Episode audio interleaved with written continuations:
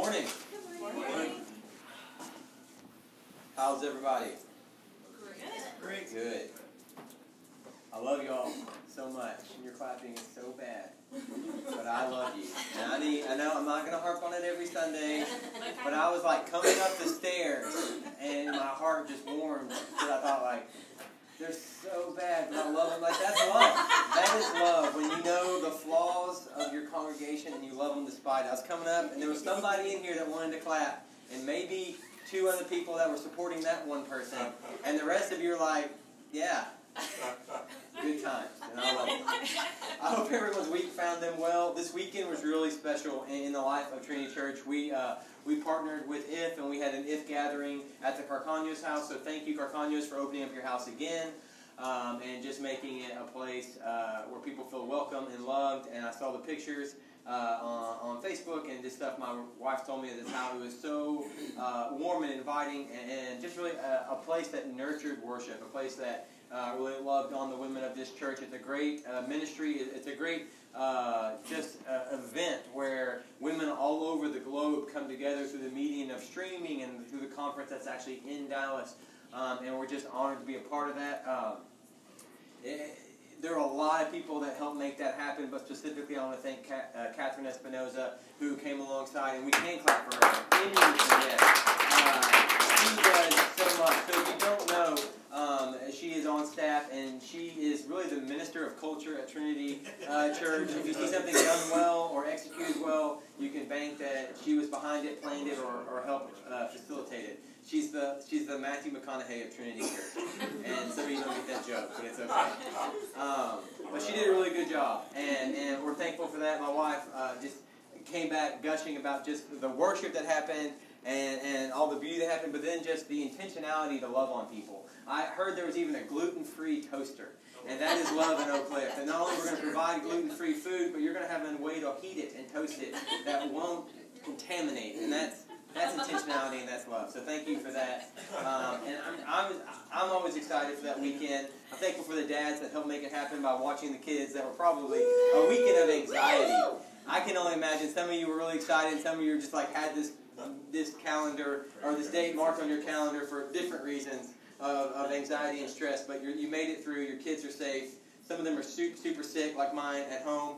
Um, my we we've raised our kids to be loving and sharing, and they do that. And they share each other's germs, and they just start this, this rotation of sickness that, that Nora perpetuates. So pray for them, pray for Joe as, as she tries to nurse them back. But um, I'm thankful for the culture of, of Trinity Church Oak Cliff. I'm thankful to be part of a church that comes together, loves on each other, uh, does events like Oak Cliff, but uh, events like if in, in Oak Cliff aren't anything special for Oak, uh, for Trinity Church because on a week-in basis we come together, we live life together, and, and, and we walk with each other through whatever life throws at you, whether it be a mountaintop experience or a valley. The people of, of Trinity Church Oak Cliff, people in this room, have decided that they are going to be a part of the of the biblical community that God's called us to be. And I'm thankful for that. It really blew me away uh, when I first came here. When I first came here, I came from a very traditional church.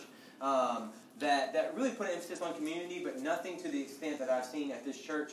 I I never really understood what community was until I came here and saw the willingness of this body to live life with each other through the messiness, through the sickness, through the through the excitement, through the, the celebrations, through the successes, through the failures of just saying, come come hell or high water, we're going to be the church. We're going to walk through uh, life with you, we're going to love one another. So I'm thankful for that.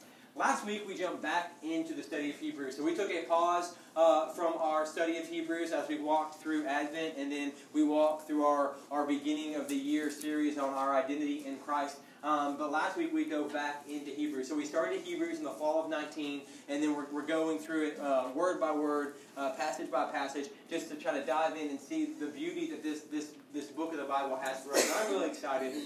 And I really enjoy Hebrews because the writer of Hebrews is a pastor writing to his congregation. And the thing that he encapsulates, what the importance of this book is, is the same thing that this pastor wants for this congregation, is really the supremacy of Christ. He understands and he writes from uh, a, a, a position that if you can understand the supremacy of Christ and you can keep Christ supreme in your life, the rest of your life will fall into order. And that's the same thing I want for this church. And he writes with this eager anticipation. He writes for this yearning that, that the people he loves opens their eyes to the truth that is Christ and what He is and how He has saved us, He has sustained us, and will be there for us. And that's the same truth that I feel for y'all. So there, as I study this book and when we dive in to these scriptures, uh, there's this commonality between the writer and me where I, I feel this, this angst of all I really want for this church above anything else. I, want good things for you. I want, I want your families to multiply. I want them to be healthy. I want you to, to have a fruitful marriage. I want so many things for you, but they're all under the umbrella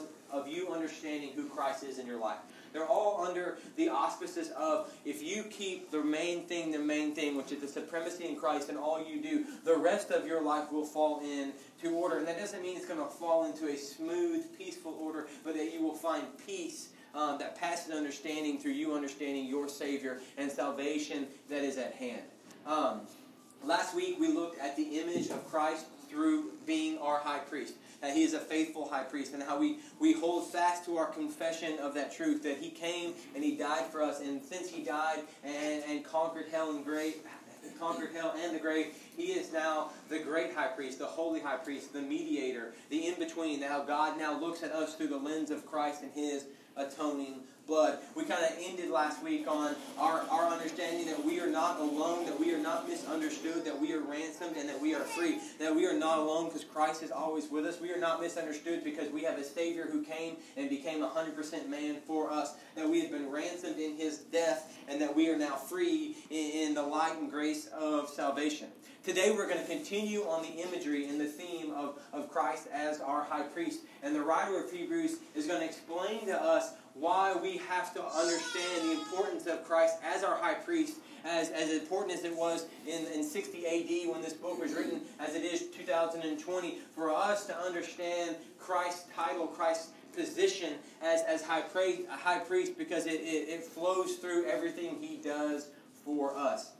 Today we're going to read a little more than we normally do. We're going to be in Hebrews chapter 5, verses 1 through 10. You can stay seated. I'm going to read it out loud. Uh, the, the passage should be behind us. There's a Bible all around you. Uh, so here we go. Hebrews chapter 5, verse 1. For every high priest chosen among men is appointed to act on behalf of men in relation to God, to offer gifts and sacrifice for sins. He can deal gently with the ignorant and wayward, since he himself is beset with weakness. Because of this, he is obligated to offer sacrifices for his own sins, just as he does for those of the people. And no one takes this honor for himself, but only when, called by God, just as Aaron was. So also Christ did not exalt himself to be made a high priest, but was appointed by him who said, You are my son, and today I have begotten you. As he says in another place, you are a priest forever after the order of Melchizedek. In the days of flesh, Jesus offered up prayers and supplication with loud cries and tears to him who was able to save him from death, and he who heard his, him because of his reverence. Although he was a son, he learned obedience through what he had suffered. And being made perfect, he became the source of eternal salvation to all who obey him being designated by God a high priest and of the order of Melchizedek. Let me pray over us and we're going to dive into this passage. God, thank you for today. Thank you for the opportunities we have just to worship you, to dive into your word. God, I pray for the next few moments we would just solely focus on your word and your ways, that we may apply them, we may live by them, and we may peace, find peace and joy in them. I pray all things in your name. Amen. All right, so again, the writer of Hebrews is just explaining the imagery of the great high priest. He's explaining um, why Christ is our high priest. He's explaining um, why it's important for us to understand what a high priest is, and then for us to live out that understanding, to live out uh, our knowledge of our, our great mediator, our great uh, go between, that, that He has saved us, and now God looks at us through the lens of Christ. And that's important. That's where we find our freedom. That's where we find our salvation. That's where we find our hope. That's where we find our joy. So we see this. We say every high priest is chosen among men as appointed on behalf of men to relate in relation to God. So the high priest, the nation of Israel, um, the, the, the, human high priests that were called before Christ, um, their main job was to be a go-between. They were, they, they were to sacrifice on behalf of the nation of Israel to God, that God may be able to look upon them through their sacrifice, especially on the Day of Atonement. So there was one specific day in the nation of Israel where they would make this big offering, and, for that moment, Christ uh, or God would be able to look at the nation of Israel through the offering, through the holies of holies, through what the whole the high priest had made offering to. And he, uh, on behalf of man, in relation to God, he gave gifts, he gave sacrifices. We see first is solidarity. We see that that a called high priest uh, was uh, in one with the nation of Israel because he was one of the nation of Israel. And you see the attributes in some ways the same as the earthly high priest being the same as the, the holy high priest, which is Christ. He was one of the nation of Israel. It's vital that you understand that, that Christ came and became 100% man. He, there is a solidarity between us and our Savior. He is not some this, uh, this, this Zeus-like figure sitting on top of a mountain that's just looking and judging over us, but he came and became one of us. He understand he understood the, the fragileness of humanity. He had a father, he had a mother, he had brothers, he had sisters. He saw friends die. He, he, he cried over circumstances. He cried over the death of his friends. He understood that every step he took on earth led him closer to the cross. And you can see through the teachings of the gospel that, that the anxiety of the cross, the, the, the, the weight of the cross, and he knew that he was born to die as a sacrificial lamb. The weight of that understanding, that title, and that job weighed on him. And you see this urgency in his gospel. You see the urgency in his teachings that he understood there was an expiration date, that he wouldn't be here uh, for very long. And you see that. That's, that's where the solidarity comes from the high priest. We have a high priest, a holy high priest, that came and lived life as a human. And then you see sympathy. No, no, Christ never sinned. He, he, was tempted but never sinned. And we talked last week there's a difference between being tempted and acting on that temptation in the act of sin. Yes, uh, Christ was tempted. He was tempted um, by normal pains of being a human, but he was also specifically tempted by Satan. And he said no to all of those temptations and never acted in sin. He was the, the, the beautiful sacrificial lamb that was without blemish and without cause. Um, but he understood the plight of humanity. He understood those temptations. So we have a high priest that is uh, in solidarity of our understanding and our fragileness, the human kind, uh, the human temptation, uh, what it is to be man. And he also understands the, the sympathy of, of being tempted. So we have a high priest that has, has walked the walk with us as our Savior. We also then usher in, he says, this is out of the order of Melchizedek. And a lot of you, we've already kind of gone into what Melchizedek uh, is and who he was when we studied uh, last year uh, Genesis and we walked through Genesis. Um, and, and there's a lot of beautiful uh, imagery and symbolism in the life of Melchizedek. And the reason you know he's important is because he has a crazy name and I can say it right. So we do a lot of studying. There's a lot of importance in him. And we don't have time to dive into all of that, but pretty much Melchizedek was a character in the Old Testament. We see him in Genesis. He appears and he blesses Abraham. And why he gets tied and, and paralleled with Christ is because he was a king and he was a priest. And there's a lot more that dives into him. He was the king of Salem, which is, which is actually translated to peace. So he was the king of peace. Um, he was also a priest uh, in, in, a pagan land, which where, where Christ found himself. Christ was a, a priest to all people, pagans and Jews. But the main thing you need to take from this scripture when you see Melchizedek is that he was a king and a priest of the highest order. It's the first time we saw this in the Old Testament where you had a king of a nation, a king of a region, also be the priest for that nation and that region. And a priest would offer sacrifices for his people. And that's ultimately what Christ is. He is king. He is seated at the right hand of God, and at the same time, he is our high priest. He is a mediator for us to God. Lastly, we see um, this, this prayer and supplication. We see the writer of Hebrews say that, that in the days of his flesh, Jesus offered up prayers and supplication with loud cries and, and tears. He was able to save us from death, and he learned his obedience by the Son from what he suffered. So, what the writer here is saying is that we have a, a Savior that understands us and cried like us. He, he, he had a mother, he had a father. He understands what it was to be human. He was tempted but did not act. You see in Mark in the in the in the Garden of Gethsemane where Christ has this beautiful moment of humanity where he's he's praying and he's crying to to, to his father, to God, to say, Your will be done. Above all else, your will be done. But if you could remove this cup, do it.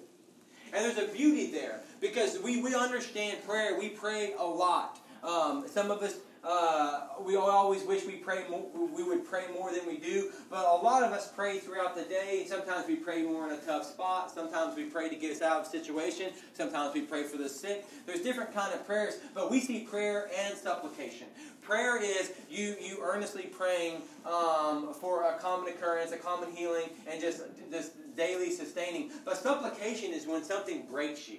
Supplication is when you get on your knees and you have no other where, nowhere else to turn. You have no, no other option than just to get on your knees, cry, and ask God for mercy, grace, and peace. When, you, when you're at your, your, your edge, when you're at a breaking point in your life and you supplicate, for, for healing. You supplicate for a child. You supplicate for your marriage. You supplicate for something uh, for you to be out of the valley and on the mountaintop. That is what Christ is doing in the Garden of Gethsemane. He is saying that, that I understand your will be done. And above all, I am going to be a faithful servant of God. And I'm going to do what's called to me. I'm going to be the sacrificial lamb. I'm going to die on the cross for the sins of this world, but I am scared and I want I want this to I want you to understand the weight of this. And a lot of this this passage in this prayer gets looked at with a lot of uh, intrepidation because we see our Savior, our perfect God, asking for this cup to be removed.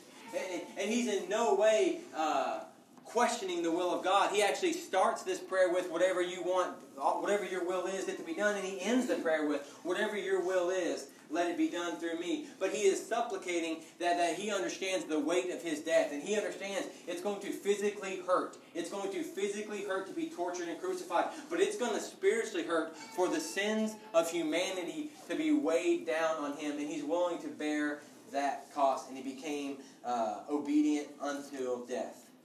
So we see a lot in this passage. We see the continual beautiful imagery of the great high priest. So we have a we have a perfect high priest. We have a we have solidarity in our high priest with Christ. We have sympathy in our high priest with Christ, and then we have salvation. He is the sole source of salvation. You see that he is the source, not a source. He is the only way that God will ever be able to look at us is through the lens of Christ. I love the logic and the reason of Hebrews.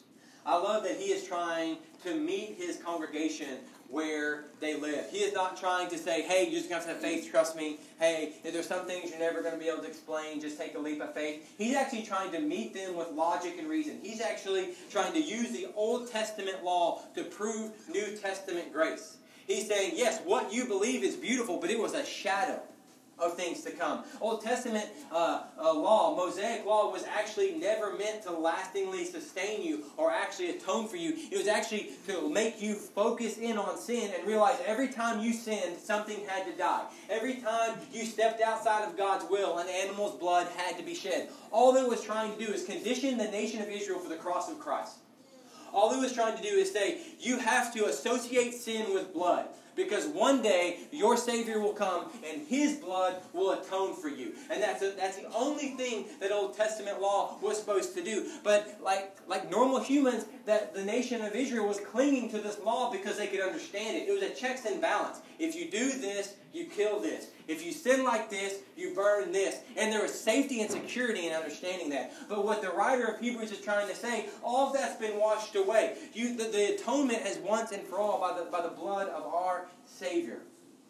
The broken and sinful uh, high priest. The high priest had to offer sin for himself before he could offer sin for the nation of Israel. That in of itself doesn't make a lot of sense. That name itself says, this guy is as broken as me. He was born broken. He's going to die broken. He, he's a sinful creation. Will never actually be able to atone for me. Yes, he has momentary pause and he's able to fulfill Mosaic law, but the, the, long term effects of that will never play out.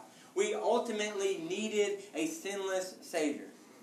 Which brings me to really modern day Christianity in America. How long will we put our faith in things that were meant to fail us? You see the nation of Israel do this time and time again in the New Testament, where they are putting their faith in something that is man-made and that has no no eternal uh, lasting. We do that all the time. You, you, we put our faith in our job. We put our faith in our accomplishments. We put our faith in our marriage, and we put our faith in our kids. We put our faith in our standing, and maybe even put your faith in your pastor. And I'm telling you right now, all the things I just mentioned to you are beautiful gifts of God. But if that is where your faith lasts, your faith will fail you because your faith is not in anything that's eternally lasting. Your faith can only be in Christ Jesus. And yes, your faith in Christ Jesus will lead you, lead you to love your wife and love your, your job and, and to love uh, your kids and to love things that God's given you the blessing of stewarding over. But ultimately, if your faith is in something man made, it will fail you. How long will we look for salvation in things that can never save us? We see in Colossians, Paul writes, Put your mind on the things that are above, not on the things of this world, because you are created and sustained by a ruling Savior we want to be known, right? Like that's one of, that's one of the most polarizing factual statements of humanity is you want to be known. Even people that don't want to be known actually want to be known. It's the whole premise of social media. The whole premise of social media is that you want to be known. You, you want your vibes to be known, what you like to be known, uh, what, what your interests are. If you let me into your life and I could just scroll through your social media, I would have a pretty good understanding of yourself. Your desires, your wants, your, your goals, all of those will be betrayed by your social media account. Whether it will be why you follow or who follows you or what you post is the desire to be known. And what I love about Instagram is lately, uh, if you look at if you look at a, a site, it will show you who's following them, and that is scary. That is that is that is a, a honesty and brutal truth that I don't know if humanity's ready for. But our ultimate goal is to be known, right? We want to be known. We want relationships, and we want to do that um, through through a lot of different ways that were never actually meant to sustain us. But the beauty of the holy high priest is you are known. You are absolutely understood by Jesus Christ, your Lord and Savior. He understands you because He created you. He understands you better than you know yourself. The fact that He came and lived a life purely to die for you is the best understanding relationship you could ever want for want to have. And so many times uh, we put our faith, we put our, our relationships, we put our desires in stuff that will never, ever meet our needs. We have eternal needs that we are, we are trying to get met by uh, worldly things that will end. You are understood. Your Savior knows you, and He has saved you. And we're going to end in the same way we ended last week. You are not alone. You have a Savior that loves you. You have a church that loves you. You have a pastor that loves you. You are understood. You have a Savior that walks the same steps you're walking right now. He was tempted like you were tempted. He died for your temptations, He died for your sins, and He was risen again that you may have hope and peace in your understanding in Jesus Christ. You have been ransomed, you have been bought with a price, and you are free.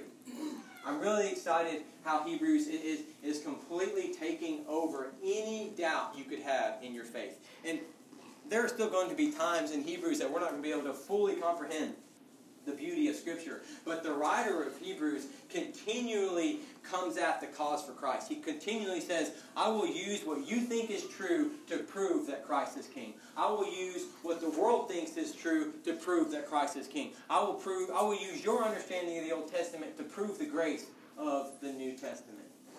I'm going to pray over us, and we're going to, we're going to continue to worship. Um, I pray that you understand this truth and it emboldens you this week. I pray that the idea that you are known and understood gives you a, a peace that allows you to walk with Christ this week. God, thank you for today. Thank you for the time we have just to dive into your word. God, I'm thankful uh, for your position as high priest. I'm thankful for your position uh, as a loving father uh, as an Abba Father. God, I'm thankful um, that when God looks at us, when He looks at me, He looks at me through the, the blood and the limbs of Christ Jesus. I pray all things in your name. Amen.